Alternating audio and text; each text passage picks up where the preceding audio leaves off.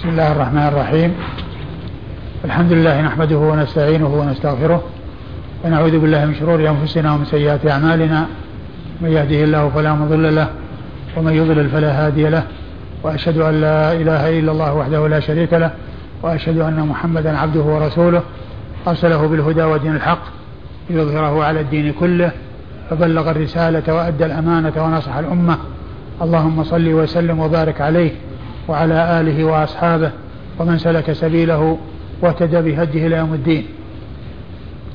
أما بعد فإن سنة رسول الله صلى الله عليه وسلم هي الوحي الثاني بعد القرآن وهي وحي كالقرآن وهي من الله عز وجل.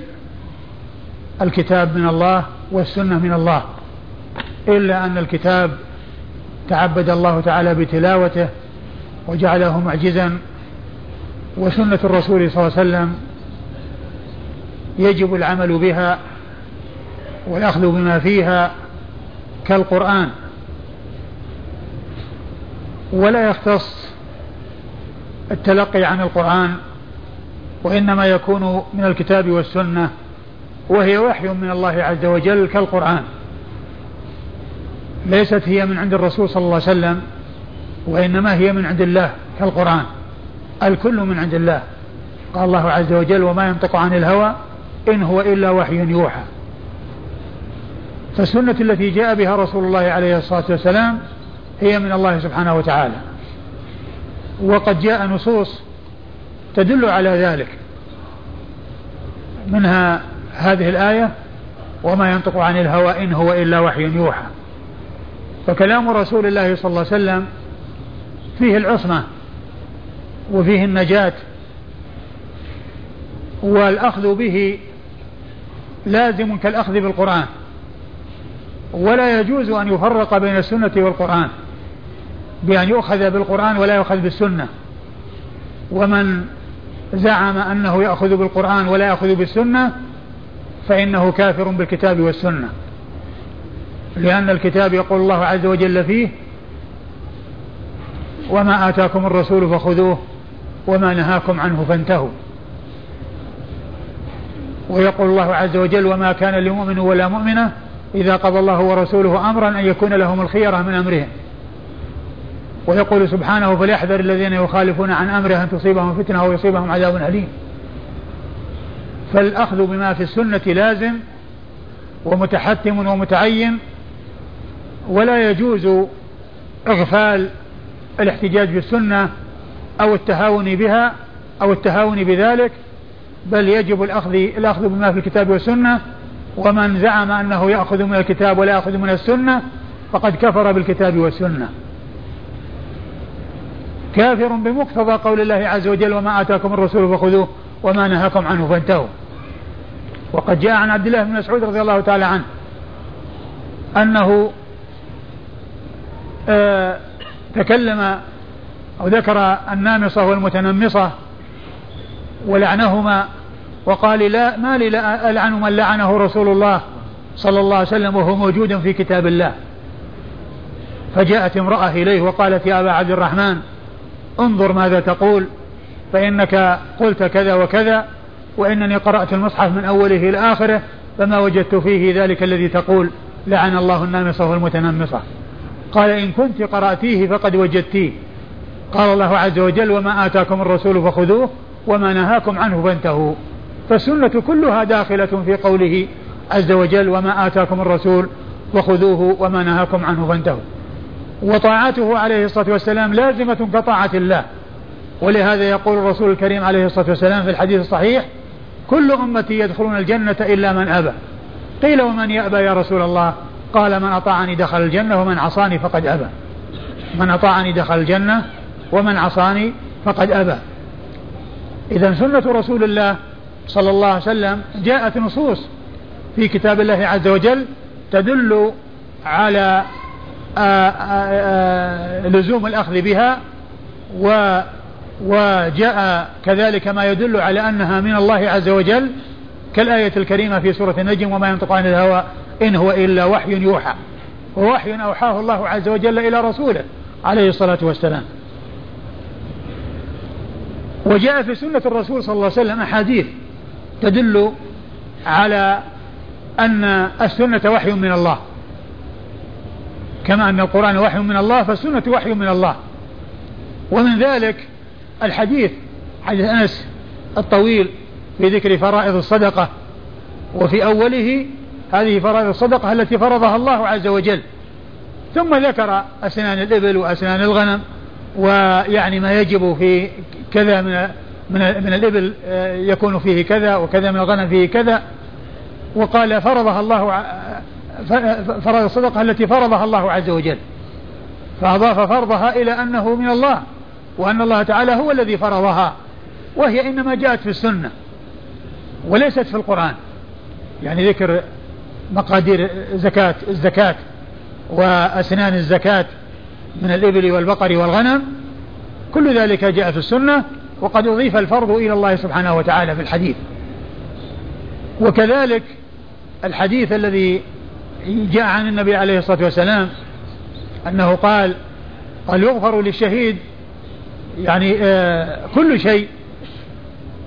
ثم قال إلا الدين سارني به جبريل آنفا. يعني هذا الاستثناء استثناء الدين يعني أنه جاء لاحقا وجاء الوحي به يعني بعد ذلك فاستثنى من اللفظ العام الدين. ثم قال عليه الصلاة والسلام سارني به جبريل. يعني أن جبريل ساره باستثناء الدين. وهذا يدل على أن السنة هي من الله عز وجل وأنها وحي من الله.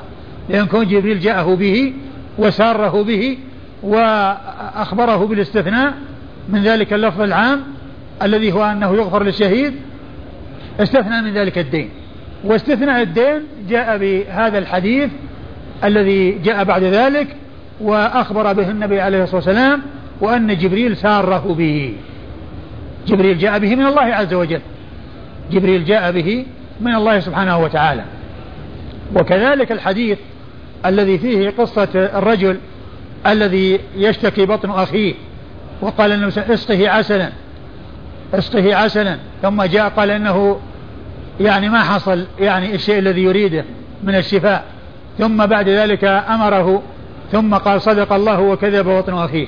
صدق الله فأضاف يعني ذلك الذي آآ آآ حصل يعني من الشفاء بعد الثلاث وكونه أخبره بأن يعمل هذا العمل وأن يعالج أخاه بشرب العسل ثم قال صدق الله. يعني أن هذا من الله عز وجل ليس منه صلى الله عليه وسلم ليس منه عليه الصلاة والسلام. إذا سنة رسول الله صلى الله عليه وسلم هي وحي من الله سبحانه وتعالى. جاء في القرآن والسنة ما يدل على أنها وحي من الله كالقرآن. فالقرآن وحي من الله والسنة وحي من الله سبحانه وتعالى. والكل يجب العمل به ويجب الأخذ بما جاء به. وكما أسلفت من كفر من من كفر بالسنة ولم يأخذ بالسنة وقال إنه يأخذ من القرآن فهو كافر بالكتاب والسنة. ومن أوضح ما يبين ذلك أن الصلوات الخمس الله تعالى يعني آه، فرضها بركعات معينة. والركعات وأعداد الركعات ما جاءت في القرآن. فالظهر أربع ركعات والعصر أربع ركعات والمغرب ثلاث ركعات والعشاء أربع ركعات والفجر ركعتين. وما جاء ذلك بالقرآن. فالذي يقول أنه لا يأخذ إلا بالقرآن ولا يأخذ بالسنة كيف يصلي؟ كيف يصلي الظهر وكيف يصلي العصر وكيف ذلك جاء مبينا في السنة. جاء بينا في سنة الرسول صلى الله عليه وسلم.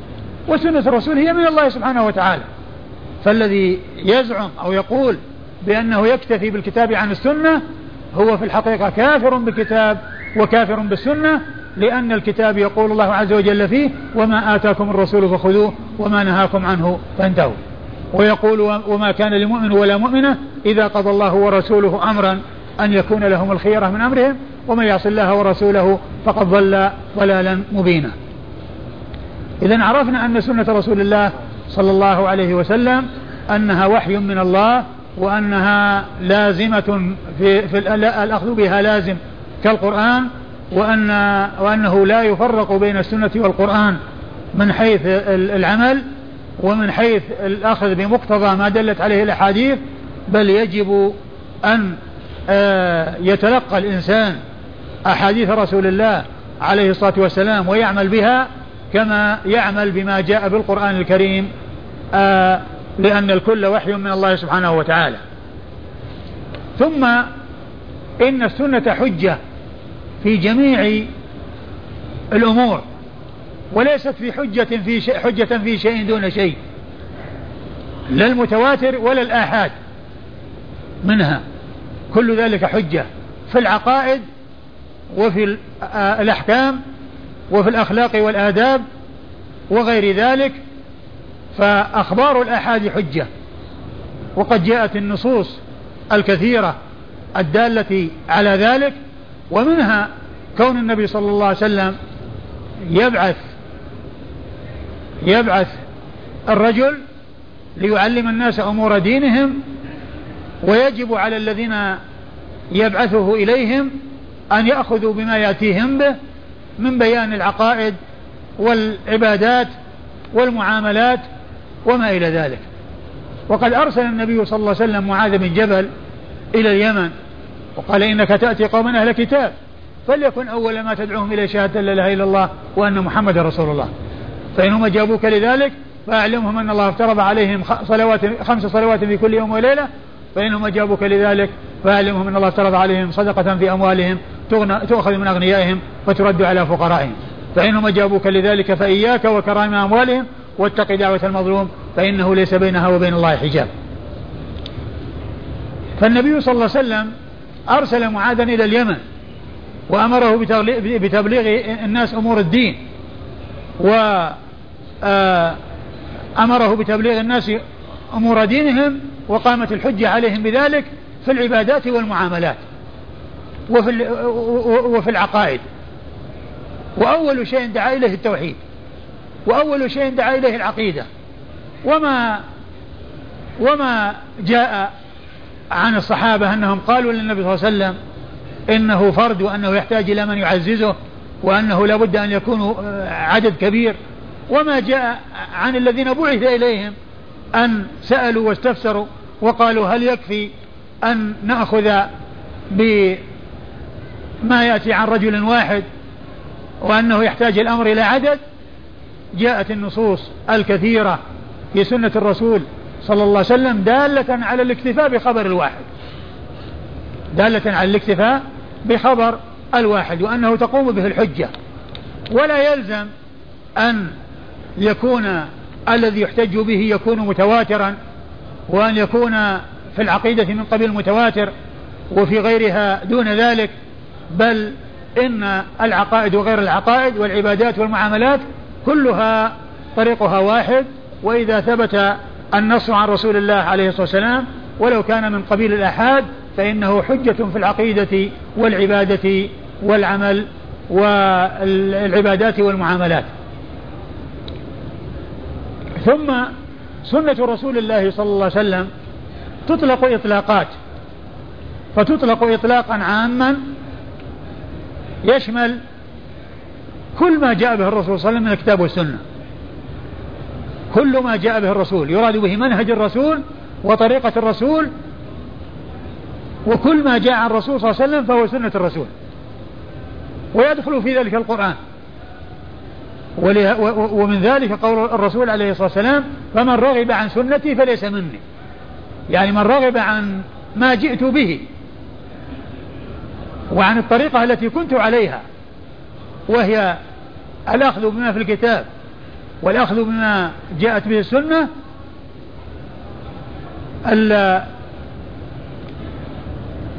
يلزم ال ال ال ال الكل داخل تحت السنة.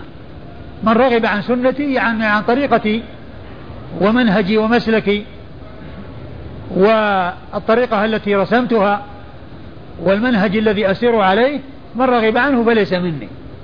فيدخل في ذلك الكتاب والسنة لأنه بالمعنى العام كل ما جاء به الرسول صلى الله عليه وسلم كتابا وسنة هو سنة الرسول صلى الله عليه وسلم. وهو طريقة الرسول عليه الصلاة والسلام. وهو منهج الرسول صلى الله عليه وسلم. ولهذا جاء في السنة أن أن القرآن خلق الرسول صلى الله عليه وسلم. كان يتأدب بآدابه ويتخلق بأخلاقه ويأتي بما ويعمل بما فيه. ولهذا لما نزل قول الله عز وجل فسبح بحمد ربك واستغفره إنه كان توابا. قالت عائشة رضي الله عنها ما صلى رسول الله صلى الله عليه وسلم صلاة إلا قال في ركوعه سبحانك اللهم وبحمدك اللهم اغفر لي يتأول القرآن. يعني معناه يطبق القرآن وينفذ ما جاء به ما جاء في كتاب الله عز وجل. وينفذ ما جاء في كتاب الله سبحانه وتعالى. فهذا إطلاق عام. يشمل الكتاب والسنة. يشمل كل ما جاء به رسول الله صلى الله عليه وسلم أنه سنة الرسول صلى الله عليه وسلم. وتطلق السنة إطلاقا آخر وهي أي على الحديث. على حديث الرسول صلى الله عليه وسلم. يقال له سنة الرسول صلى الله عليه وسلم.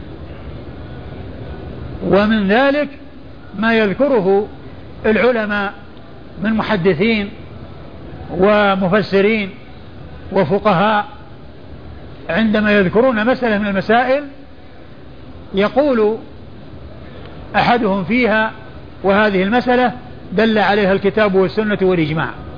أما الكتاب فقول الله عز وجل كذا وكذا وأما السنة فقول الرسول صلى الله عليه وسلم كذا وأما الإجماع فقد حكى فلان الإجماع على هذا الحكم. فعطفت السنة على الكتاب.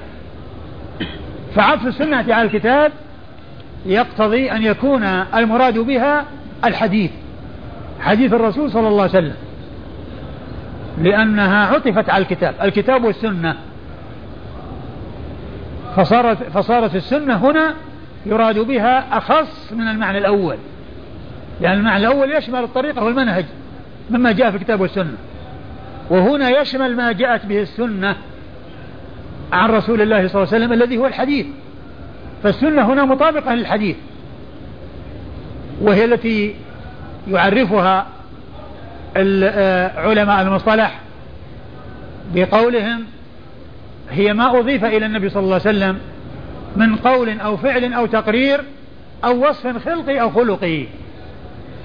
ما يضاف إلى النبي صلى الله عليه وسلم. من قول يقوله أو فعل يفعله أو عمل يفعل بين يديه ويقره عليه الصلاة والسلام. فإن أو بيان خلقته وكيفية وصفته صلى الله عليه وسلم وصفة خلقه وبيان صفة وبيان خلقه وأخلاقه الكريمة وسماته الحميدة عليه أفضل الصلاة والسلام. كل هذا يقال له سنة رسول الله صلى الله عليه وسلم. أقواله وأفعاله وتقريراته. القول الذي يقوله ويتكلم به والفعل الذي يفعله ويضاف إليه وأنه فعله. والشيء الذي يفعل بحضرته أو القول الذي يقال بحضرته ويسكت عليه ويقره ولا ينكره فهذا داخل في سنته لأنه تقرير وهو لا يقر على باطل عليه الصلاة والسلام بل ما يفعل بحضرته ويسكت عليه وما يقال بحضرته ويسكت عليه ولا ينكره يدل على أنه من سنة رسول الله صلى الله عليه وسلم. وكذلك ما يضاف إليه من وصفه وصف خلقته وهيئته وكونه ليس بالطويل البائن ولا بالقصير وكونه كذا وكذا كل هذا داخل تحت اسم السنة واسم الحديث بالمعنى بهذا المعنى الذي هو المعنى الثاني وهو دون المعنى الأول في العموم والشمول. وتطلق السنة إطلاقا ثالثا يراد بها ما يقابل البدعة. يراد بها ما يقابل البدعة. وإذا قالوا سني وبدعي وسنة وبدعة يعني يراد بذلك ما يقابل البدعة.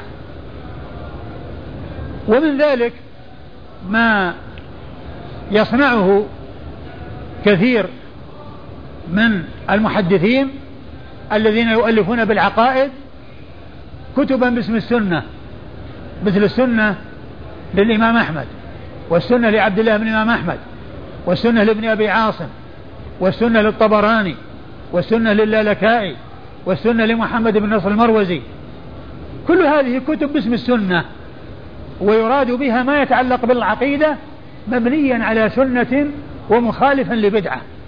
ومنه الكتاب الذي أورده أبو داود في سننه ضمن كتبه الكثيرة حيث جعل ضمن كتاب السنن كتاب السنة وأورد فيه ما يقرب من 150 حديثا أو 160 حديثا كلها تتعلق بالعقائد. كتاب من كتب من كتاب كتاب من كتب سنن أبي داود اسمه كتاب السنة يعني يراد به ما يعتقد وفقا للسنة. وليس على البدعة. فإذا السنة يراد بها ما يقابل البدعة. ولهذا يقول سني وبدعي يعني سني يعني يعمل بالسنة وبدعي يأخذ بما يخالف السنة. كما جاء ذلك في حديث العرباض بن سارية رضي الله عنه.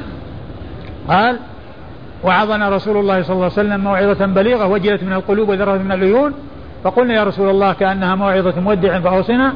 قال يوصيكم بتقوى الله والسمع والطاعة وإن تأمر عليكم عبد فإنه من يعش منكم فسيرى اختلافا كثيرا فعليكم بسنتي وسنة الخلفاء الراشدين المدينين بعدي تمسكوا بها وعضوا عليها بالنواجذ وإياكم ومحدثات الأمور. فإن كل محدثة بدعة وكل بدعة ضلالة. فذكر في هذين الحديثين الحق والباطل والسنة والبدعة ورغب في اتباع السنة بقوله عليكم وحذر من البدع ومن محدثات الأمور بقوله وإياكم ومحدثات الأمور فإن كل محدثة بدعة وكل بدعة ضلالة. وقال عليه الصلاة والسلام من أحدث في أمرنا ما ليس منه فهو رد من عمل عملا ليس عليه أمرنا فهو رد. إذا يأتي لفظ السنة بمعنى ما يعتقد على وفق السنة وليس على وفق البدعة. الإطلاق الرابع للفظ السنة يأتي وهو عند الفقهاء بمعنى المستحب والمندوب. فيقال يسن كذا. إذا جاء في كتب الفقه يسن كذا يجب كذا يسن كذا أو يستحب كذا أو يندب كذا. تأتي السنة بمعنى المندوب. مرادفة للمندوب وللمستحب. فيقولون يعني أركان وواجبات وسنن. أركان وواجبات وسنن. يجب كذا يسن كذا. فيسن ترادف يندب وترادف يستحب. وترادف يستحب. فهذا في في اصطلاح الفقهاء أن السنة تأتي للمأمور به ليس على سبيل الإيجاب وإنما على سبيل الاستحباب. التي هي الذي هذا اللفظ مرادف للمندوب وللمستحب. المسنون والمندوب والمستحب هي ألفاظ مترادفة وألفاظ آه، آه، تلتقي عند معنى واحد أو آه، يراد بها معنى واحد وهو المأمور به ليس على على سبيل الإيجاب. والذي يقولون به ما يثاب فاعله ويعاقب يثاب ما يثاب فاعله ولا يعاقب تاركه. ويطلبه الشارع طلبا غير جاز. ويطلبه الشارع طلبا غير جاز. يثاب فاعله لأن الذي فعله فعل سنة يثاب عليه. ومن تركه لا يعاقب إلا إذا كان رغبة عن السنة. إذا ترك السنة رغبة عنها وزهدا فيها فهذا يؤاخذ على هذا على على هذا العمل. أما إذا تركه لأنه ليس بواجب وليس يعني رغبة عن السنة وإنما لأن الله تعالى ما أوجبه فهو يقتصر على الواجب ولا يفعل المستحب فإنه آه لا يؤاخذ على ذلك. لكن كما هو معلوم المستحبات والسنن هي كالسياج للفرائض والذي يتهاون بالسنن يتهاون يجره ذلك إلى التهاون في الفرائض والفرائض النوافل تكمل بها الفرائض إذا حصل نقص كما جاء في الحديث. أول ما يحاسب عليه العبد من عمله يوم القيامة الصلاة. فإذا ف جاء في نفس الحديث نفسه وفي آخره أنه إذا حصل منه نقص فإنه ينظر إلى ما فعله من النوافل فيكمل به. يكمل به ما حصل يكمل بالنفل ما حصل من النقص في الفرض. ما دام إنه هدى الفرض ولكن في شيء من النقص فإنه يكمل به النفل. فالنوافل مكملة للفرائض وهي كالسياج والحصن والمانع الذي يحول دون التساهل بالفرائض. لأن من يتساهل بالسنن ينتقل قد يجره ذلك إلى أن يتساهل في الفرائض. ومن حرص على النوافل فهو على الفرائض من باب أولى. ولكنه إذا كان بالعكس يشتغل بالنوافل ويقصر في الفرائض فهذا يعني مخطئ وهو آثم. وقد قال بعض العلماء من شغله الفرض عن النفل فهو معذور ومن اشتغل بالنفل عن الفرض فهو مغرور. من شغله الفرض عن النفل هو معذور لأنه اشتغل بالشيء الذي هو واجب ولم يشتغل بالشيء الذي هو مستحب لأنه كان مشغولا بالفرض. يعني مثل الإنسان الذي يكون في عمل وفي وظيفة وله دوام معين يعني عليه أنه يشغله لأن ذلك واجب. وأما كونه يعني يقضي جزءا من النهار وهو يصلي ويتنفل ويترك العمل مشغولا بالنوافل فهذا ترك للفريضة وللواجب واشتغال بغير الواجب. يقول بعض العلماء من شغله الفرض عن النفل فهو معذور ومن اشتغل بالنفل عن الفرض فهو مغرور. مغرور. حصل له شيء يضره. ولا تقبل نافلة حتى تؤدى فريضة. والله عز وجل يقول كما في الحديث القدسي وما تقرب إلي عبدي بشيء أحب إلي مما افترضته عليه. وما تقرب إلي عبدي بشيء أحب مما افترضته عليه وما يزال عبدي يتقرب إلي من نوافل حتى أحبه. إذا عرفنا أن السنة في اصطلاح الفقهاء يراد بها المأمور به غير الواجب المأمور به على سبيل الندب وليس على سبيل الوجوب. والتي يقولون عنها ما يثاب فاعله ولا يعاقب تاركه ويطلبه الشارع طلبا غير جازم. هذه معاني أربعة للسنة. إطلاق عام يشمل الكتاب والسنة ومنه قوله صلى الله عليه وسلم من رغب عن سنتي فليس مني وإطلاق يشمل أو يراد به خصوص الحديث حديث رسول الله صلى الله عليه وسلم ومنه كلام العلماء عن بعض المسائل دل عليها الكتاب والسنة والإجماع فحيث عطفت السنة على الكتاب يراد بها حديث رسول الله صلى الله عليه وسلم ويراد بها سنة رسول الله صلى الله عليه وسلم التي هي أقواله أفعاله وتقريراته صلوات الله وسلامه وبركاته عليه. ويراد بها أيضا ما يعتقد طبقا للسنة خلافا للبدعة ويراد بها أيضا عند الفقهاء المأمور به غير واجب المأمور به ليس على سبيل الوجوب وإنما على سبيل آه الاستحباب. ثم بعد هذا سنة رسول الله عليه الصلاة والسلام جاء أحاديث تدل على فضل العناية بها والاشتغال بها والاهتمام بها وتلقيها وتعلمها وتعليمها. ومن أوضح ما جاء فيها الحديث المتواتر الذي جاء عن عدد من الصحابة رضي الله عنهم وأرضاهم أن النبي عليه الصلاة والسلام قال نظر الله امرأ سمع مقالتي فوعاها وأداها كما سمعها فرب مبلغ أو عام سامع ورب حامل فقه إلى من هو أفقه منه. ورب حامل ورب حامل فقه إلى من هو أفقه منه. وجاء في بعض روايات آه، آه، رحم الله من سمع منا حديثا فبلغه كما سمعه. فهذا الحديث المتواتر مشتمل على دعاء من النبي عليه الصلاة والسلام لمن اشتغل بسنة رسول الله عليه الصلاة والسلام وبلغها وعمل بها فإن الرسول عليه الصلاة والسلام دعا الله بأن ينظره يعني بأن يجعله ذا نظرة وذا بهجة يكون وجهه مشرقا مضيئا ويكون ذلك في الدنيا والآخرة. فيكون عليه البهجة في الدنيا ويكون ذا نظرة وبهجة وإشراق في الآخرة. لأن لأنها لأنه من النظرة وهي البهجة والإشراق والإضاءة والنور الذي يكون في الوجه. و وقد جاء في القرآن الكريم وجوه يومئذ ناظرة إلى ربها ناظرة. فالأولى بالضاد أخت الصاد وهي من النظرة يعني والإضاءة والإشراق. وجوه يومئذ ناظرة يعني فيها نظرة. إلى ربها ناظرة. الثانية أخت الطاء. الضاء أخت الطاء.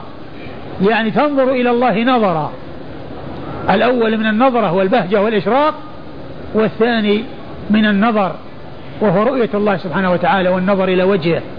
في الدار الآخرة وجوه يومئذ ناظرة إلى ربها ناظرة. وهي من أدلة أهل السنة والجماعة على إثبات رؤية الله في الدار الآخرة. وذلك في قوله إلى ربها ناظرة.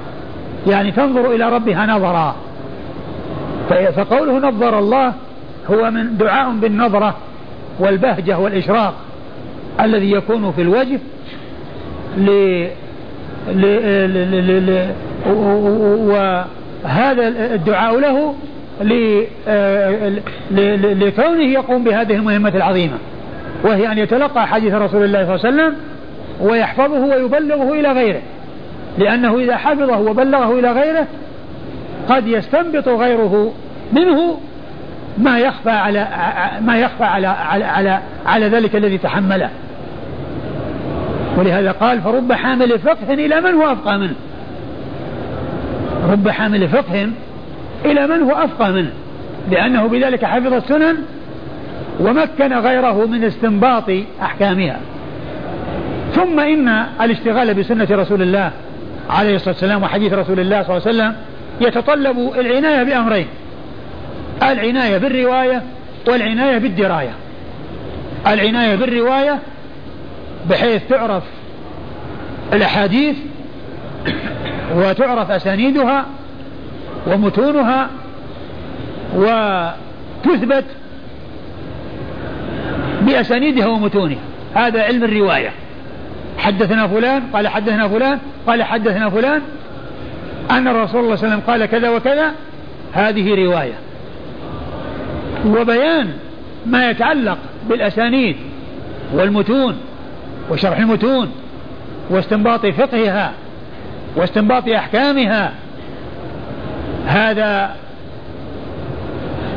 هو علم الدراية. فلا بد من الرواية ولا بد من الدراية. لا يكون الإنسان همه الرواية فقط ويغفل عن الدراية عن الفقه ولا يكون همه أن يشتغل بمسائل الفقه ويجمعها وينظمها ويتكلم فيها دون عناية بالحديث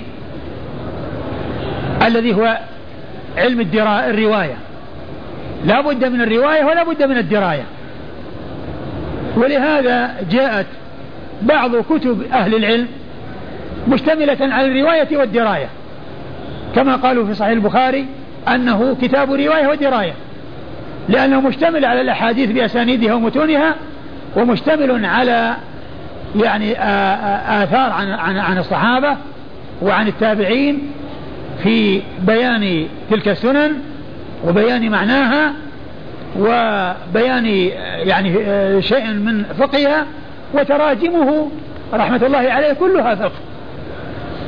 ويقولون فقه البخاري في تراجمه يعني من أراد أن يعرف فقه البخاري فإنه يعرف ذلك من تراجمه.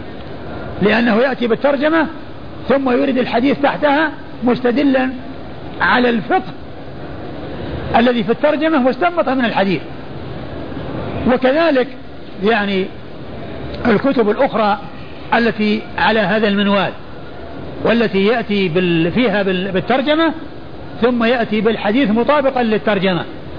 فإن هذا فقه التي الترجمة فقه والحديث الذي يورد تحتها متن رواية. يعني هذا دراية وهذا رواية. والعناية بهذا وهذا أمر مطلوب. ولهذا فإن على طالب العلم أن يكون حريصا على معرفة الأحاديث وعلى ما يتعلق بأسانيدها ومتونها وعلى فقهها والاستنباط منها. وكذلك أيضا يعتني بكتب الفقه وما كتبه الفقهاء وما جمعوه من المسائل. وما ذكروه من الفروع. وينظر في تلك الأقوال ينظر في تلك المسائل والأقوال التي قيلت في تلك المسائل وينظر أدلتها ويأخذ بما آه، يكون راجحا بالدليل. مع احترام العلماء وتوقيرهم وتعظيمهم واعتقاد أنهم لا يعدمون الأجر أو الأجرين. لأنهم مجتهدون. والمجتهد لا يعدم الأجر بل لابد أن يحصل أجر مع تفاوتهم في الأجر. فمن أصاب حصل أجرين أجر الإصابة وأجر الاجتهاد وأجر الإصابة. ومن أخطأ حصل أجر الاجتهاد وخطأه مغفور. فالواجب الأخذ العناية بالحديث والعناية بالفقه والرجوع إلى كتب الحديث وإلى كتب الفقه والاستفادة من فقه الفقهاء والرجوع إلى كلامهم وإلى أقوالهم وإلى أدلتهم ولكن مع الاحترام والتوقير ومع التأدب ومع ذكرهم بالجميل اللائق بهم دون أن ينال منهم ودون أن يحط من شأنهم بل يستفاد منهم ويترحم عليهم ويدعى لهم. وهذه طريقة أهل السنة والجماعة وهي من عقائد أهل السنة والجماعة كما يقول الطحاوي رحمه الله في عقيدة أهل السنة والجماعة وعلماء السلف من السابقين ومن بعدهم من اللاحقين أهل الخبر والأثر وأهل الفقه والنظر. لا يذكرون إلا بالجميل ومن ذكرهم بسوء فهو على غير السبيل. فذكر أن العلماء أهل خبر وأثر وأهل فقه ونظر وأن الكل يذكر بالجميل. وعلماء السلف من السابقين ومن بعدهم من اللاحقين أهل الخبر والأثر وأهل الفقه والنظر.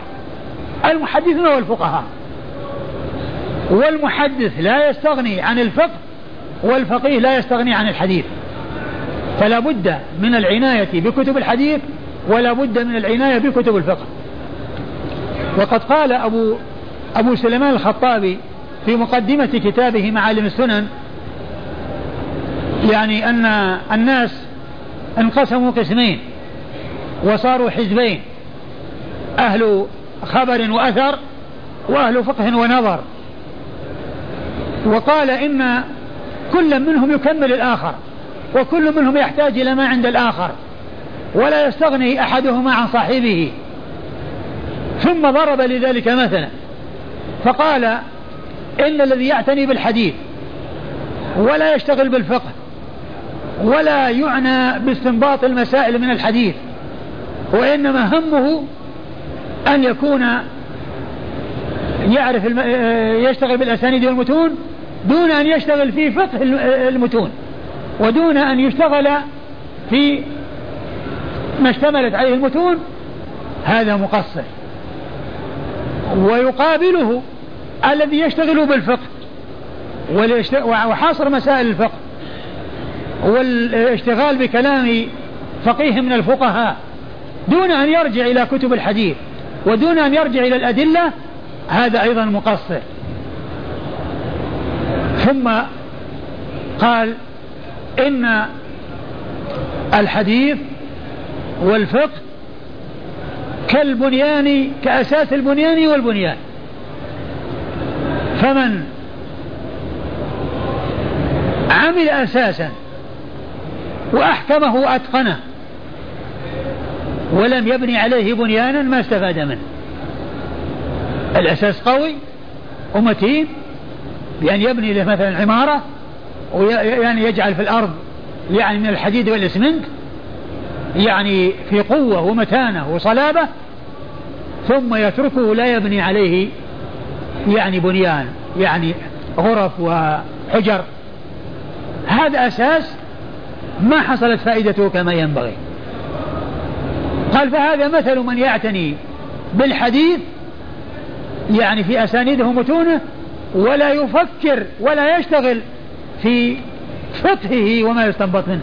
لأن الناس متعبدين الناس متعبدون بالعمل بالحديث والعمل بالحديث يأتي عن طريق الفقه يأتي عن طريق الاستنباط يأتي عن طريق استخراج الكنوز. ولهذا الرسول صلى الله عليه وسلم قال نظر الله من سمع مقالتي ووعاها وأدها كما سمعها فرب مبلغ أو عام سامع ورب حامل فقه إلى من وافق منه. لأن الإنسان إذا حفظ السنة وأعطاها لغيره مكن غيره من استخراج ما فيها من الفقه. والمهم هو الفقه. والمقصود من الحديث ومن السنن هو الفقه. فقهها واستنباط ما فيها من أحكام حتى يعمل بها.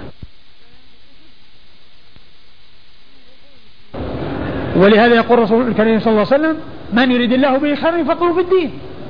من يريد الله به خيرا يفقهه في الدين يعني يبصره ويعرفه بأمور دينه حتى يكون عارفا بالحق عاملا به. يعلم الحق ويعمل به يعلم الحق ويعمل به ويدعو إليه على بصيرة وعلى هدى. فمن يحكم البنيان يقوي الأساس ثم لا يبني عليه فروعا لا تحصل, لا تحصل ثمرته وفائدته.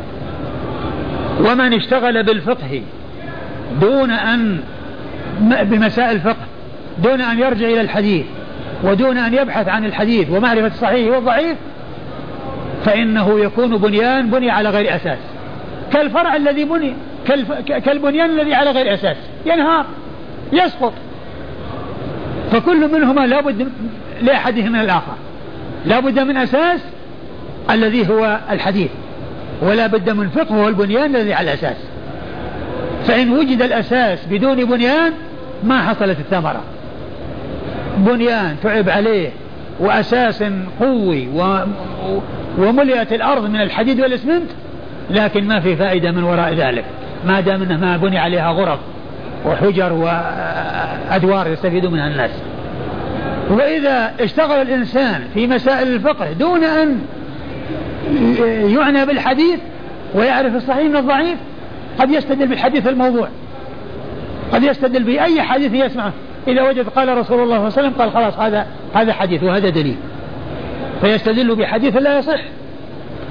ولكن إذا جمع بين الأمرين وجمع بين الحسنين واشتغل بالأساس وبالفروع عمل يعني عمل على تحصيل الأساس وتقويته ثم بنى عليه الفروع. فجمع بين الرواية والدراية. جمع بين الرواية والدراية هذا هو المطلوب. وهذا هو الذي فيه الجمع الحسنيين لكن كما قلت مع كون الإنسان يرجع إلى كلام الفقهاء وإلى كلام المحدثين يحترم الجميع ويوقر الجميع ويثني على الجميع ويعتقد أن من اجتهد لا يعدم الأجر أو الأجرين. إن أصاب فله أجران وإن أخطأ فله أجر واحد وخطأه مغفور. ومن المعلوم أن مسائل الاجتهاد كل مجتهد مصيبا فيها.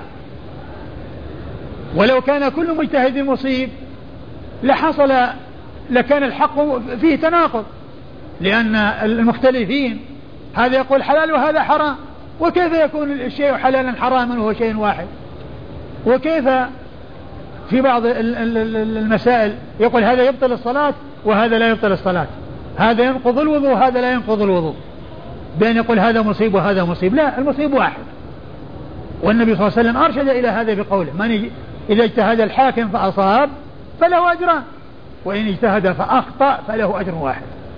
فالنبي صلى الله عليه وسلم قسم المجتهدين إلى قسمين مصيب ومخطئ والمصيب له أجران أجر أجر أجر الاجتهاد وأجر الإصابة والمخطئ له أجر الاجتهاد والخطأ مغفور.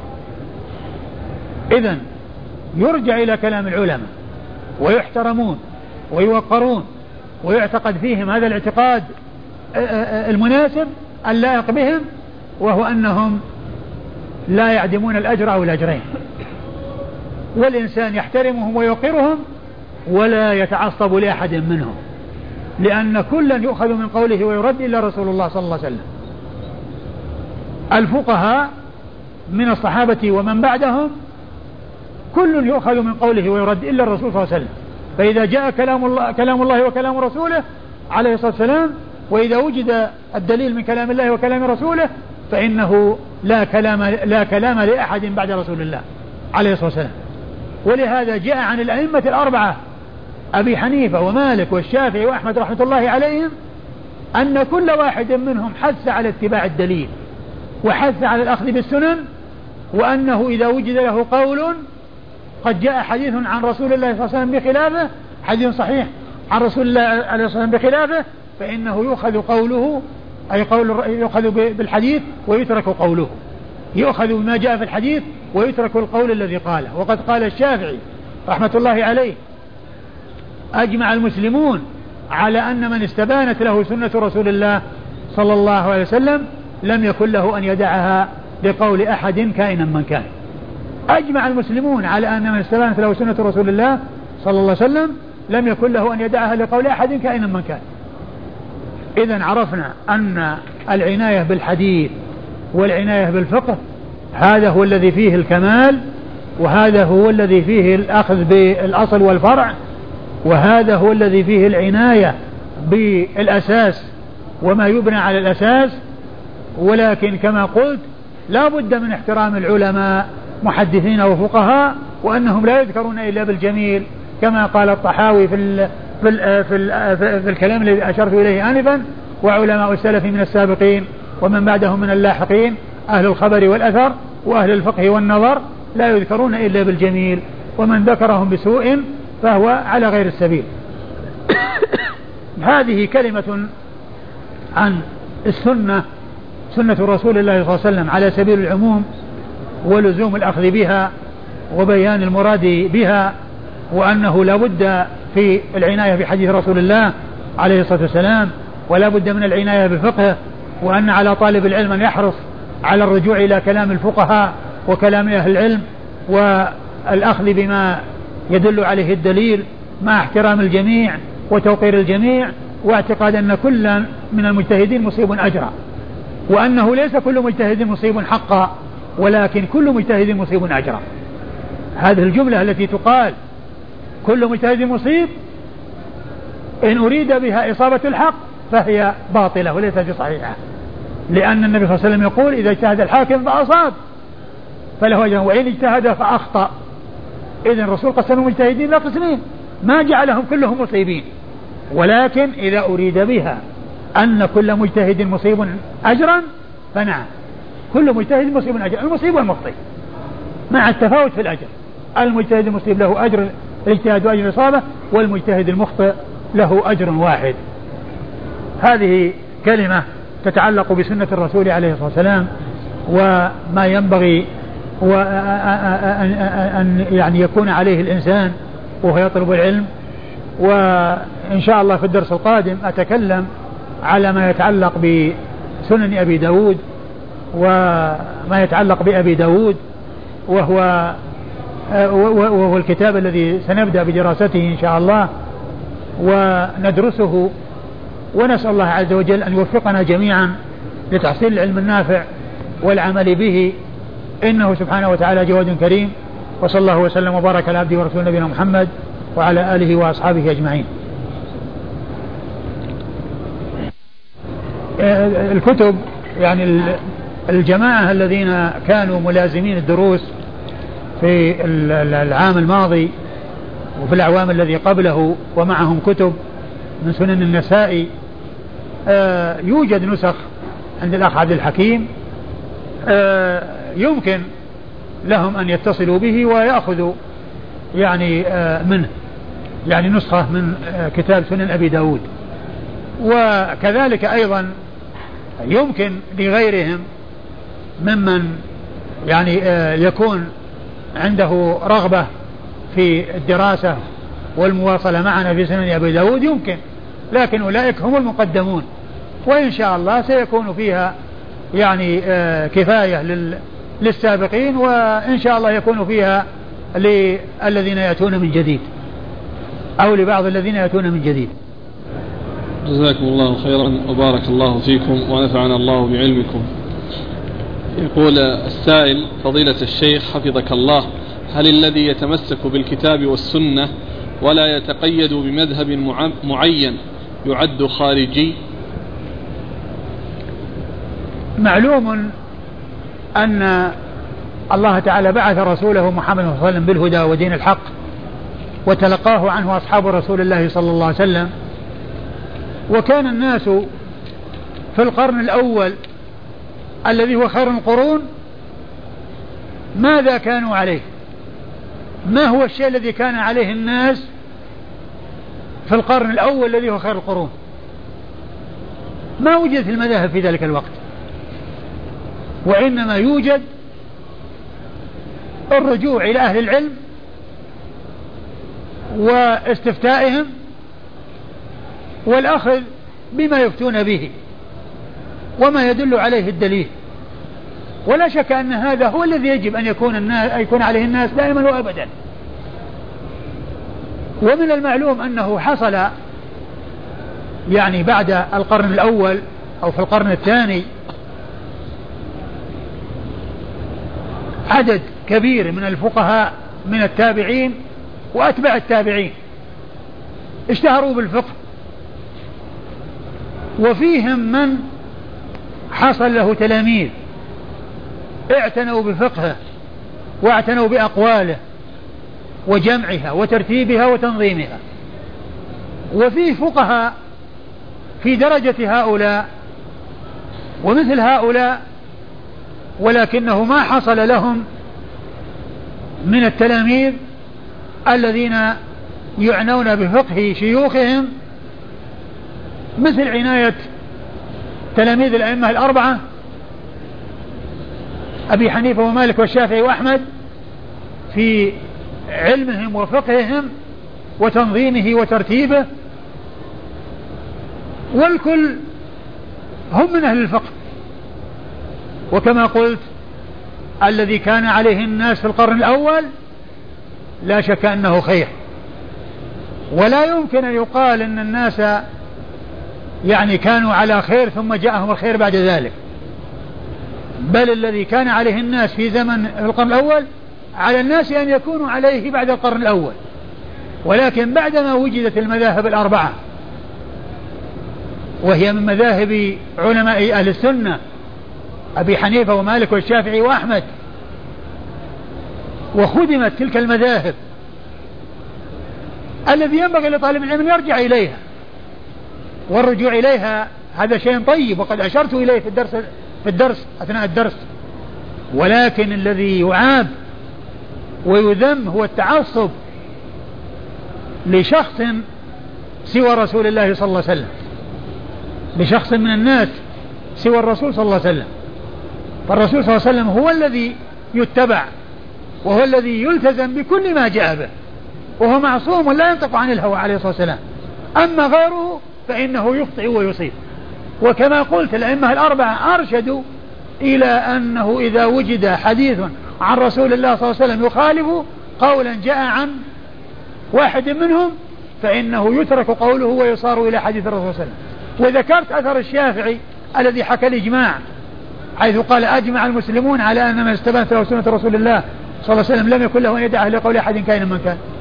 وعلى هذا فكيف يقال إن الذي لا الذي يأخذ بالكتاب والسنة ويعمل بما في الكتاب والسنة ويحرص على معرفة الدليل ويحرص على مسألة معرفة الحق بدليله ولا يعني يكون مقلدا وملتزما بقول واحد من الأئمة الأربعة أو غيرهم يكون خارجيا. كيف يكون ذلك؟ كيف يكون هذا؟ القرن الأول كيف كان؟ وهو خير القرون. أول الأئمة أبو حنيفة ولد سنة سنة ثمانين. ولادته سنة ثمانين وهو أول الأئمة الأربعة. ومات سنة خمسين. والشافعي ومالك والشافعي وأحمد كلهم بعده في الزمن. ومعلوم أن القرن الأول وخير القرون كان الناس فيه على هذا على هذه الطريقة.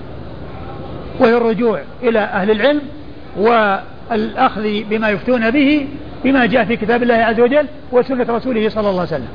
هذا هو الواجب. ولا يجوز التعصب لأحد من الأئمة والاستفادة من كتب الفقهاء الأربعة وغيرهم هذا مطلوب. ولا يستغني طالب العلم عن كتب الفقه. ولكن عندما يرجع الإنسان إلى كتب الفقه يرجع إليها باحثا عن الحق بدليله ما يكون آه، آه، متعصبا لشخص لا يكون يكون متعصبا لشخص بعينه بأن يقول آه الحق لو كان لو كان هناك شيء لعلمه فلان. كيف يقال هذا؟ هل يقال في حق واحد من الناس إنه ما هناك من شاردة ولا واردة إلا وهي عنده؟ وكل ما قاله الرسول صلى الله عليه وسلم فهو عنده؟ هذا لا يقال في حق أحد. بل كل واحد منهم يعني يحكي عن نفسه يعني يقول القول ثم يأتيه الحديث فيترك القول الأول ويصير إليه. والإمام الشافعي رحمة الله عليه قال في مسائل عديدة قال فيها جاء الحديث وصل إليه الحديث فيها من طريق لا يصح وأخذ بخلاف الحديث لأنه ما صح عند الحديث ثم قال وإن صح الحديث قلت به. إن صح الحديث قلت به. وجاء بعض أصحاب الشافعي والذين هم على مذهب الشافعي كالبيهقي والنووي وحكوا عنه وذكروا بعض المسائل وقالوا وذكروا مذهب الشافعي والدليل الذي جاء على خلاف مذهب الشافعي قالوا وهذا هو مذهب الشافعي. يعني الذي قال الذي الذي هو مطابقة الدليل. لأن هذا هو مذهبه حكما. يعني بناء على قوله. إن صح الحديث قلت به.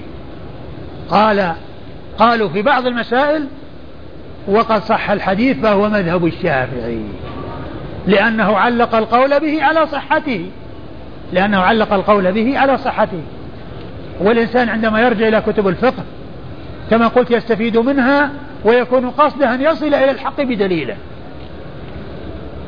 وقد ذكر ابن القيم رحمه الله في, في آخر كتاب الروح مثلا ضربه للرجوع إلى الفقهاء والاستفادة من علمهم وفقههم وعدم التعصب لهم وأن الإنسان إنما يرجع إليهم ليستعين بهم في الوصول إلى الحق وإلى الدليل. ثم ضرب لذلك مثلا قال كالنجم في السماء. النجوم يهتدى بها وعلامات وبالنجم هم يهتدون والناس يعرفون اتجاه إذا كانوا في البر وفي الظلماء يستطيعون أن يعرفوا الاتجاه واتجاه القبلة وغير القبلة بالنظر إلى النجوم في السماء. يقول ابن القيم رحمة الله عليه إن الذي يرجع أو الرجوع إلى كلام العلماء مع احترام المتوقير هذا مطلوب ولكن يستعين بهم في الوصول إلى الحق. وإذا وصل إلى الحق وعرف الدليل وعرف السنة الثابتة عن رسول الله عليه الصلاة والسلام ليس له أن يعول على شيء سواها. وقال إن هذا مثل الإنسان الذي في في الفلات وفي الليل يستدل إلى جهة القبلة بالنجم. الإنسان يريد أن يصلي إيش اتجاه القبلة؟ عن طريق معرفة النجوم وذهابها ومسيرها ومطالعها ومغاربها. ف قال فإن القبلة إذا خافت على الإنسان يستدل عليها بالنجوم لكن إذا وصل إلى الكعبة وصار تحتها هل يرفع نظره إلى السماء يبحث عن النجوم ليهتدي بها إلى القبلة؟ القبلة قدامه. إذا هو يستعين بالنجوم في الوصول إلى جهة القبلة. فإذا كان وصل إلى القبلة وصار تحت الكعبة عند ذلك ما هناك حاجة للنظر في النجوم ليهتدي إلى القبلة. وليستدل إلى القبلة. قال فكذلك الرجوع إلى كلام الفقهاء ليستعين بهم في الوصول إلى الحق مع أن من أصاب منهم يعتقد بأنه حصل أجرين ومن أخطأ يحصل أجرا واحدا مع احترام الجميع وتوقير الجميع والثناء على الجميع. مع احترام الجميع وتوقير الجميع. قال هذا مثل النجم. قال وكذلك العلماء يرجع إليهم حيث يخفى الحق ويستعان بهم في الوصول إليه فإذا وصل إلى الدليل وعرف الدليل عند ذلك لا ينظر يعول على كلام أحد. وهذا مقتضى كلام الشافعي. أجمع المسلمون على أن من استبانت له سنة رسول الله صلى الله عليه وسلم لم يكن له أن يدعها لقول أحد كائنا من كان. أما الإنسان الذي ما عنده أحد يفقهه ولا عنده أحد يستفتيه واحتاج إلى أن يعني يتعلم فقها من آه، من المذاهب الأربعة لأنه ما أمكنه سواه فهذا هو الذي أمكنه وعليه أن يتعلم ذلك الفقه وأن يعبد الله عز وجل وفقا لهذا الفقه الذي عرفه الذي تعلمه.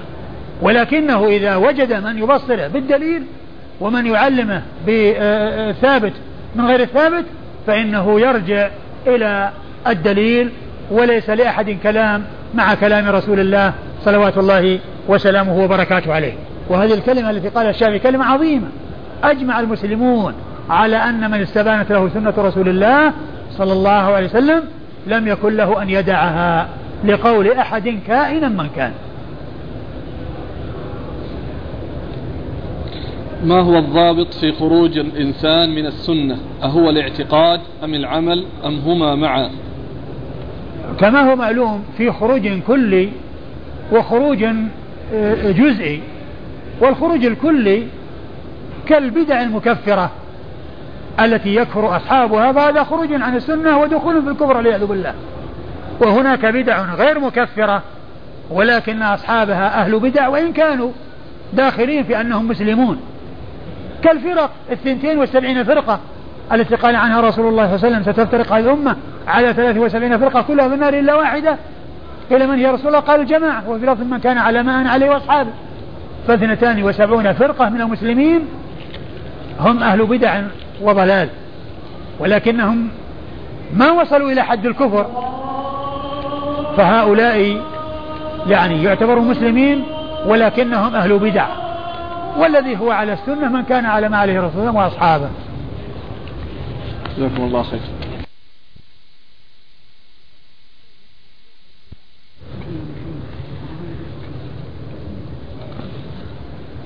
بسم الله الرحمن الرحيم. الحمد لله نحمده ونستعينه ونستغفره ونعوذ بالله من شرور أنفسنا ومن سيئات أعمالنا. من يهده الله فلا مضل له ومن يضلل فلا هادي له. وأشهد أن لا إله إلا الله وحده لا شريك له. وأشهد أن محمدا عبده ورسوله. أرسله بالهدى ودين الحق ليظهره على الدين كله. فبلغ الرسالة وأدى الأمانة ونصح الأمة. اللهم صل وسلم وبارك عليه. وعلى آله وأصحابه ومن سلك سبيله واهتدى بهديه إلى يوم الدين. أما بعد فإن الله عز وجل حفظ كتابه الكريم. كما قال الله عز وجل إنا نزلنا الذكر وإنا له لحافظون. وهيأ الله لسنة رسوله صلى الله عليه وسلم علماء وقفوا نفوسهم وشغلوا أعمارهم في العناية بها حفظا وفهما وتعلما وتعليما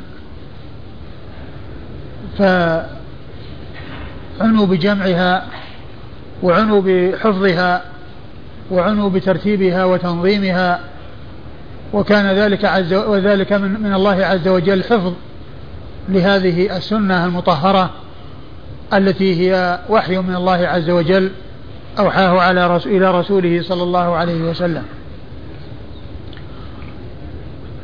وقد ألفت المؤلفات الكثيرة الواسعة على مختلف الطرق فمنها ما ألف على جمع الأحاديث وجعلها ضمن كتب وأبواب ومنها ما ألف على المسانيد ومنها ما ألف على المعاجم ومنها ما ألف على غير ذلك. ومما ومن الكتب التي ألفت على الكتب والأبواب وتقسيمها إلى كتب وتقسيم الكتب إلى أبواب الكتب الستة التي اشتهرت عند العلماء بأنها الأصول التي اشتمل اشتملت على أحاديث الأحكام وعلى غير وعلى غير الأحكام التي هي صحيح البخاري وصحيح مسلم وسنن أبي داود وسنن النسائي وجامع الترمذي وسنن ابن ماجه. وخمسة من هذه الكتب التي هي الأولى اتفق على عدها من هذه الكتب الأصول. أما السادس من هذه الكتب فكثير من أهل العلم اعتبروا سنن ابن ماجه هو السادس لأنه أكثر لأن فيه أحاديث زوائد كثيرة زائدة على ما في الكتب الخمسة. فاختاره جماعة من العلم واعتبروه سادسا لكثرة زوائده. وقد ألف في زوائده أو اعتنى بزوائده الحافظ البوصيري وزادت على ألف حديث زوائد. فمن أجل ذلك قدمه بعض أهل العلم على غيره لذلك. ومنهم من قدم الموطأ وجعله هو السادس وهو الذي مشى عليه صاحب جامع الأصول وقبله ال ال ال وقبله ال المؤلف الذي بنى عليه ابن الأثير كتابه جامع الأصول. و ومنهم من اعتبر السادس سنن الدارمي. ومنهم من اعتبر السادس سنن الدارمي. لكن الذي اشتهر اعتبار السادس هو سنن ماجه ولهذا ألفت الكتب في الزوائد في, في, الأطراف وفي الرجال. على اعتبار أن السادس هو سنن ابن ماجه. ومن ما ألف فيه بالنسبة للأطراف كتاب تحفة الأشراف لمعرفة الأطراف للمزي وبالنسبة للرجال الكمال للمقدسي ثم تهذيب الكمال للمزي ثم تهذيب التهذيب للحافظ بن حجر وتقريبه له أيضا. وفي درجة تهذيب التهذيب تذهيب التهذيب للذهبي وبعده خلاصة تذهيب الكمال للخزرجي فهذه كلها كتب ألفت مبنية على أن السادس هو سنن ابن ماجه. وهذه الكتب الستة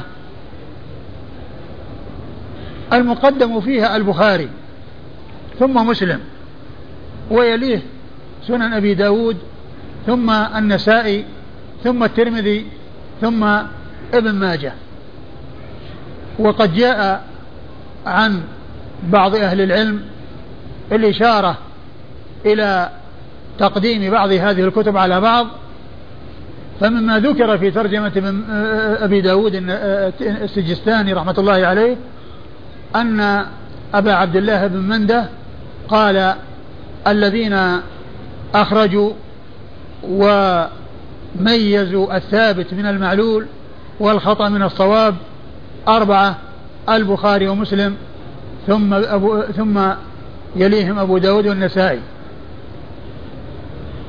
وجاء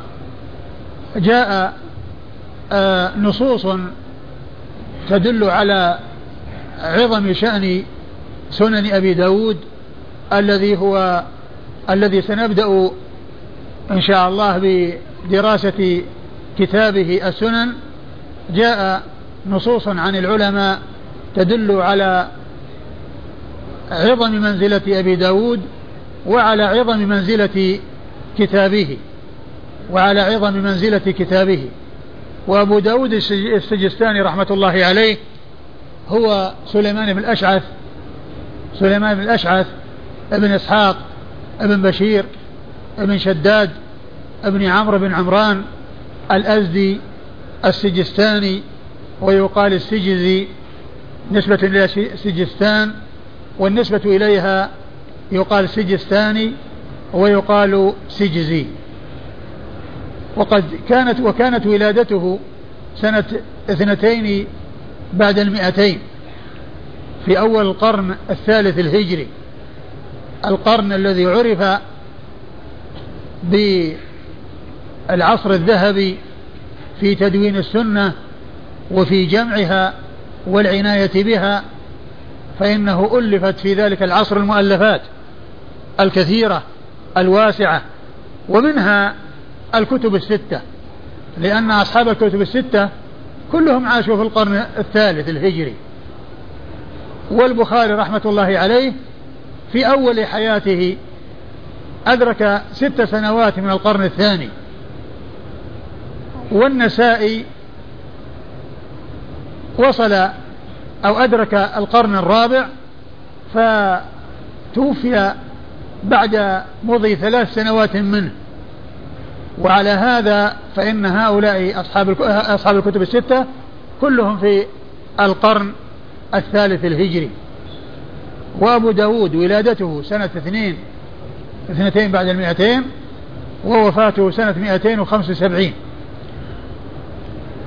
وأول أصحاب الكتب وفاة البخاري حيث توفي سنة 256 ويليه مسلم حيث كانت وفاته سنة 264 ثم بعد ذلك أبو داود وابن ماجة وكانت وفاتهما معا في سنة 75 و200 ثم بعد ذلك الترمذي وكانت وفاته سنة 79 و200 آه، وآخرهم وفاة النسائي حيث كانت وفاته سنة 303 سنة 300 وثلاث من الهجرة.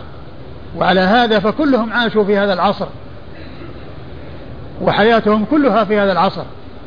إلا البخاري ست سنوات في أول عمره من القرن الثاني والنسائي آخر حياته ثلاث من القرن الرابع والبقية كلها في القرن الثالث الهجري. ومما جاء في أبي داود قال فيه الحافظ بن حجر في التقريب ثقة حافظ مصنف السنن وغيرها من كبار العلماء. ثقة حافظ مصنف السنن وغيرها من كتاب العلماء. وقال فيه الذهبي في سير أعلام النبلاء أنه كان مع تبحره في الحديث كان فقيها وكتابه السنن يدل على فقهه وعلى مكانته في الفقه يعني كونه يأتي بالأبواب والتراجم ثم يورد أحاديث للاستدلال على تلك التراجم فذلك من فقهه واستنباطه وكما ذكروا عن البخاري أن فقه البخاري في تراجمه فكلام الذهبي رحمة الله عليه يشير إلى أن هذا المؤلف لأبي داود الذي هو السنن بما فيه من أبواب كثيرة وما فيه من أحاديث منتقاة واشتماله على أحاديث الأحكام وعنايته بأحاديث الأحكام دال على فقهه بالإضافة إلى روايته فهو بذلك عالم رواية وعالم دراية. عالم رواية من حيث ذكر الأحاديث بأسانيدها ومتونها وعالم دراية من حيث الاستنباط من الأحاديث وذكر التراجم التي يضعها ثم يأتي بالأحاديث التي آه، تدل على تلك الترجمة. وجاء الثناء عليه أي على كتابه وكذلك هو نفسه أيضا أثنى على كتابه ويعني بين منزلته لأنه أدرك ذلك وتعب فيه وعرف منزلته ومقداره فمن أجل ذلك قال ما قال عنه من المدح والثناء الذي ذكره في مقدمة في, في رسالته إلى أهل مكة وكذلك آآ آه، آآ آه، ذكر ذلك عنه أهل العلم أو بعض أهل العلم الذين مدحوا كتابه وأثنوا على كتابه وعلى بيان منزلته وعظيم قدره عند أهل العلم. ومما ذكر في ترجمته قالوا إن سهل بن عبد الله التستري جاء إلى أبي داود وطلب منه أن يخرج لسانه الذي يحدث به عن رسول الله صلى الله عليه وسلم ليقبله. وكذلك مما ذكر في ترجمته أنه كان يقول خير الكلام ما وصل أو ما دخل إلى الأذن بدون إذن. خير الكلام ما دخل في الأذن بدون إذن يعني لوضوحه وسلامته وسلاسته وحسنه وجماله يدخل إلى الإذن بدون إلى الأذن بدون إذن. خير الكلام ما, ما دخل في الأذن بدون إذن. ذكر ذلك عنه الحافظ الذهبي في ترجمته في سير علم النبلاء ونقل نقل ذلك عن ابنه أبي بكر بن أبي داود حيث قال سمعت أبي يقول خير الكلام ما دخل في الأذن بدون إذن. والكلام في أبي داود وفي سننه كثير. وفيما يتعلق بسنن أبي داود وبيان يعني آه، آه، قيمتها ومنزلتها وكيفية تأليفه للكتاب وموضوع الكتاب وعنايته بالكتاب أوضحه في رسالته إلى أهل مكة التي هي رسالة قيمة مختصرة توضح آه، مراده وكما يقولون آه، صاحب البيت أدرى بما فيه. كون الإمام أبي داود يوضح ما اشتمل عليه كتابه وميزة كتابه ومقدار كتابه وكيف ألف كتابه وما اشتمل عليه كتابه وما خلا منه كتابه يعني هذا يبين لنا أن هذه الرسالة فيها فائدة عظيمة وفائدة قيمة مع اختصارها ووجازتها لأنها تبين مقصد الإمام أبي داود أو مقاصد الإمام أبي داود رحمه الله في تأليفه لكتابه. وقبل أن نبدأ بالكتاب ودراسة الكتاب من المناسب أن نقرأ هذه الرسالة التي هي مختصرة ووجيزة حتى نكون على علم بالطريقة التي بني عليها الكتاب والمنهج الذي رسم عليه الكتاب لأن هذا مهم جدا قبل دراسة الكتاب. فنقرأ يعني هذه الرسالة في هذا الدرس. وبعد وفي الدرس القادم إن شاء الله يعني إن أكملنا هذه الرسالة نبدأ في سنن أبي داود في كتاب الطهارة. نعم معكم الرسالة؟ نعم. نعم. جبناها. ها؟ إيه. طيب. نقرأ السند ولا ما يحتاج؟ لا بس المتن بسم الله الرحمن الرحيم والحمد لله رب العالمين والصلاة والسلام على نبينا محمد وعلى آله وصحبه أجمعين أما بعد يقول أبو بكر محمد بن عبد العزيز سمعت أبا داود سليمان بن الأشعث بن إسحاق بن بشير بن شداد السجستاني وسئل عن رسالته التي كتبها إلى أهل مكة وغيرها جوابا لهم فأملى علينا سلام عليكم فإني أحمد إليكم الله الذي لا إله إلا هو وأسأله أن يصلي على محمد عبده ورسوله صلى الله عليه وسلم كلما ذكر. أما بعد عافانا الله وإياكم عافية لا مكروه معها ولا عقاب بعدها فإنكم سألتم أن أذكر لكم الأحاديث التي في كتاب السنن أهي أصح ما عرفت في الباب ووقفت على جميع ما ذكرتم. فاعلموا أنه كذلك كله إلا أن يكون قد روي من وجهين من وجهين صحيحين فأحدهما أقوم إسنادا والآخر صاحبه أقدم في الحفظ فربما كتبت ذلك. ولا أرى في كتابي من هذا عشرة أحاديث. آه هذه المقدمة لهذه الرسالة فيها حمد الله عز وجل والثناء والصلاة والسلام على رسوله. صلى الله عليه وسلم والدعاء للذين يخاطبهم.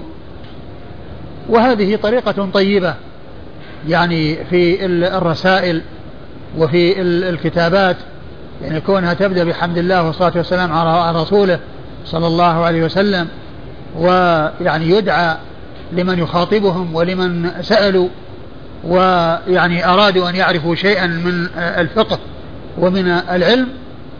فهذا منهج آه، أو هذا مما سار عليه العلماء في بدء الكتب بحمد الله والصلاة والسلام على رسوله صلى الله عليه وسلم والدعاء لمن يخاطبهم والدعاء للمخاطبين الذين يخاطبهم في في الكتاب في رسالته والذي يجيب على أسئلتهم التي يسألون عنها.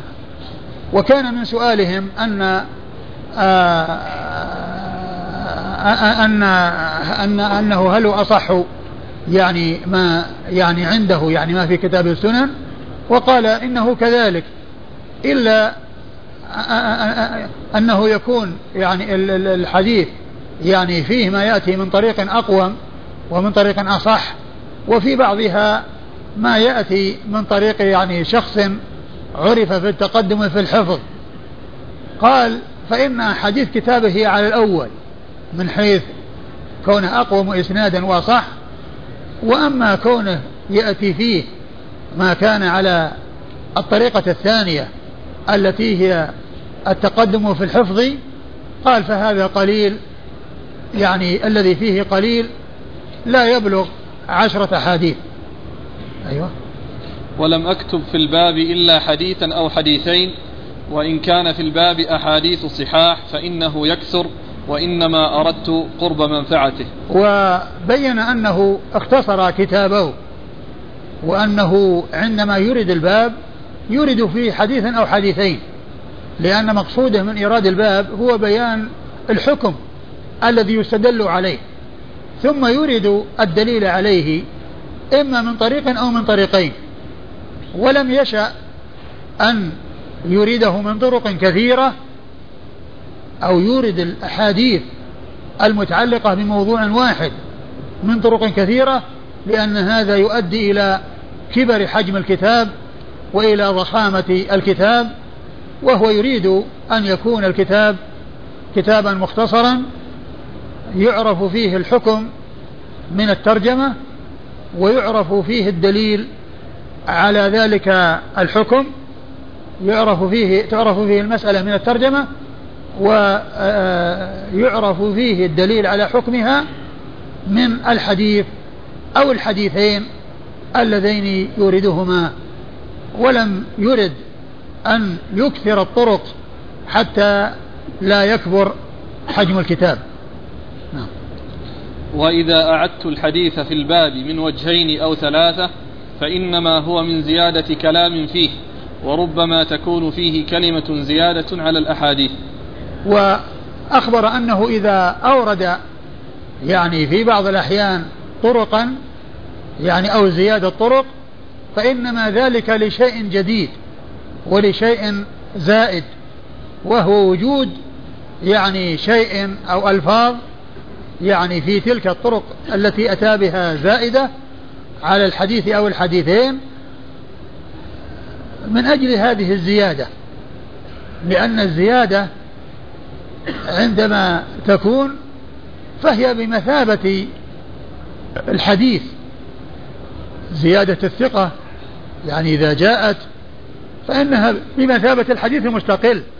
فإذا كان في بعض الطرق التي ما قدمها ولا اختارها لأن يصدرها في الباب أي في الحديث أو الحديثين فإنما يكون إتيانه بتلك الطرق الزائدة لزيادة في ألفاظها وليس آه، تكرارا لللفظ وعدم وجود فائدة زائدة بل ذلك التكرار إنما هو لفائدة زائدة.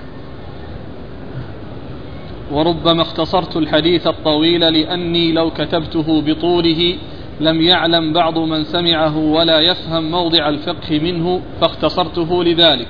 وهذا فيه أن أبا داود يختصر الأحاديث وأنه عندما يورد الحديث بالترجمة لا يعني أن هذا هو الحديث بتمامه دون أن يكون دخله اختصار بل أشار إلى أنه دخل أو أنه آه، آه، اختصر الأحاديث يعني آه، ولم يردها بتمامها وكمالها. وهذه طريقة البخاري. وعلى طريقة البخاري كذلك طريقة النسائي يعني تجدهم يقطعون الحديث ويأتون بالجمل منه في الأماكن التي يستدلون يعني بها على تلك التراجم التي يريدونها. لأنهم أرادوا من وراء ذلك أن يكون أن تكون الكتب آه، رواية ودراية.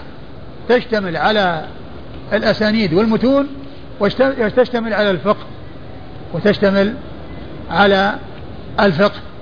فاختصاره للحديث آه، حتى أولا آه، أشار إليه هو حيث قال أنه لو أورده بكماله قد لا يتنبه بعض من سمعه إلى محل الشاهد. قد لا يتنبه بعض من سمعه إلى محل الشاهد. لأن إذا كان الحديث مثلا صفحة كاملة ومحل الشاهد من كلمتين أو ثلاث. قد يعني الإنسان الذي ما يتنبه يعني يمر عليه الحديث كله فلا يتنبه إلى محل الشاهد. فهو يريد أن يأتي إلى محل الشاهد رأسا ويختصر الحديث. بدلا ما يريده بتمامه يريده بالجزء الذي آه، هو محل الشاهد. وهذه كما قلت طريقة الذين رأوا الاختصار للأحاديث. ومن الذين لم آه، يفعلوا هذا الفعل فلم يحصل منهم الاختصار ولا حصلت الرواية بالمعنى وإنما حصل منه العناية بألفاظ الأحاديث والأسانيد. الإمام مسلم بن الحجاج رحمة الله عليه فإنه اعتنى بإيراد الأحاديث بألفاظها وبأسانيدها ومتونها دون أن يكون عنده اختصار ودون أن يكون عنده رواية بمعنى بل يريد الحديث بتمامه ويريد الحديث بلفظه ولا يروي بمعنى ولا يختصر. وقد قال الحافظ بن حجر في ترجمة الإمام مسلم قال قلت قد حصل للإمام مسلم حظ عظيم مفرط في تأليف كتابه من حيث عنايته في جمع الروايات وعدم تقطيع الأحاديث وتفريقها ويعني عدم الرواية بالمعنى فإنه حصل له حظ عظيم مفرط في تأليف كتابه إذ أتى به على هذه الطريقة. ولا شك أن هذه طريقة مثلى يعني المحافظة على ألفاظ الحديث. والإتيان باللفظ كما هو لا شك أن هذا طيب. والرواية بالمعنى جائزة ولكن ينبغي أن تكون عندما لا يضبط اللفظ وعندما لا يتقن اللفظ. أما إذا عرف لفظ الرسول صلى الله عليه وسلم فلا ينبغي العدول عنه إلى غيره بأن يروى بالمعنى. ولكن حيث يضبط المعنى ويعقل ولكن لا يضبط اللفظ عند ذلك تأتي الرواية بالمعنى. لأن الحاجة تدعو إلى ذلك. لأن الحاجة تدعو إلى هذا. لأن كلام الرسول صلى الله عليه وسلم إذا وجد بلفظه لا ينبغي العدول عنه. لا ينبغي العدول عنه ولا روايته بالمعنى. والرواية بالمعنى جائزة ولكن محلها وينبغي أن يكون محلها فيما إذا لم يضبط اللفظ. وقد عرف المعنى تماما. فإن هذا هو الذي يمكن. والله تعالى يقول فاتقوا الله ما استطعتم. حيث لم يستطع اللفظ لا يفرط في في المعنى. ما دام المعنى معروف واللفظ غير غير متمكن من حفظه. ومن الأحاديث التي أوردها مسلم في صحيحه مطولة وهي مشتملة على محل الشاهد للترجمة أو محل الشاهد للكتاب. المسلم رحمه الله ما يعمل أبواب ما عنده أبواب في, كتابه ما عنده إلا كتب فقط. ولكن ولكنه في حكم المبوب. ولكنه في حكم المبوب. يعني الأحاديث موضوع واحد متصل بعضها ببعض ولهذا جاء بعض العلماء بعده وعملوا أبواب لأنه في حكم المبوب. الأحاديث متصل بعضها ببعض وكلها في موضوع واحد. فصاروا يضعون له أب له أبواب. كالنووي وغيره وضعوا أبواب. ولهذا لما يعني يعني عمل النووي حاشية على على مسلم أتى بالمتن كتبا وأحاديث بدون أبواب ثم في الحاشية يأتي ذكر الأبواب لأنها من صنع من صنع النووي. وكذلك غيره وضعوا أبواب وضعوا أبواب. فمسلم رحمة الله عليه أتى بكتاب الإيمان وهو أول كتاب عنده بعد المقدمة. أول كتاب عنده بعد المقدمة كتاب الإيمان. وأول كتاب وأول حديث في كتاب الإيمان حديث جبريل. من طريق عمر بن الخطاب رضي الله عنه المشهور. بينما نحن جلوس عند رسول الله صلى الله عليه وسلم اطلع علينا رجل شديد بياض الثياب شديد سواد الشعر لا يرى عليه اثر السفر ولا يعرفه منا أحد. إلى آخر الحديث. وفي آخره قال عليه الصلاة والسلام هذا جبريل اتاكم يعلمكم دينكم. الحديث أورده من طريق ابن عمر. وكان جاء إليه اثنان من من أهل العراق حاجين أو معتمرين. وسألوه واحد عن يمينه وواحد عن شماله. اكتنفوه واحد من هنا واحد من هنا وسألوه قالوا أنه ظهر في بلدنا أناس يقولون بالقدر ويقولون كذا وكذا. يسألون يعني طلعوا ناس يتكلمون في القدر وأن الأمر يعني أنف وكذا إلى آخره وأن الله ما قدر على العباد شيء. قال إذا لقيت هؤلاء فأخبرهم أني بريء منهم وأنهم براء مني. ثم قال حدثني عمر رضي الله عنه وساق الحديث الطويل ومقصوده منه وتؤمن بالقدر خيره وشره. ومقصوده من إيراد الحديث وتؤمن بالقدر خيره وشره. يعني محل الشاهد من إيراد الحديث بعد أن سألوه وساق الحديث بإسناده عن أبيه عن النبي صلى الله عليه وسلم وأتى به كاملا. ومقصوده منه وتؤمن بالقدر خيره وشره لأنه أتى به ليستدل به على البراءة من هؤلاء وأنهم يعني يعني الحديث يدل على يعني خلاف ما صاروا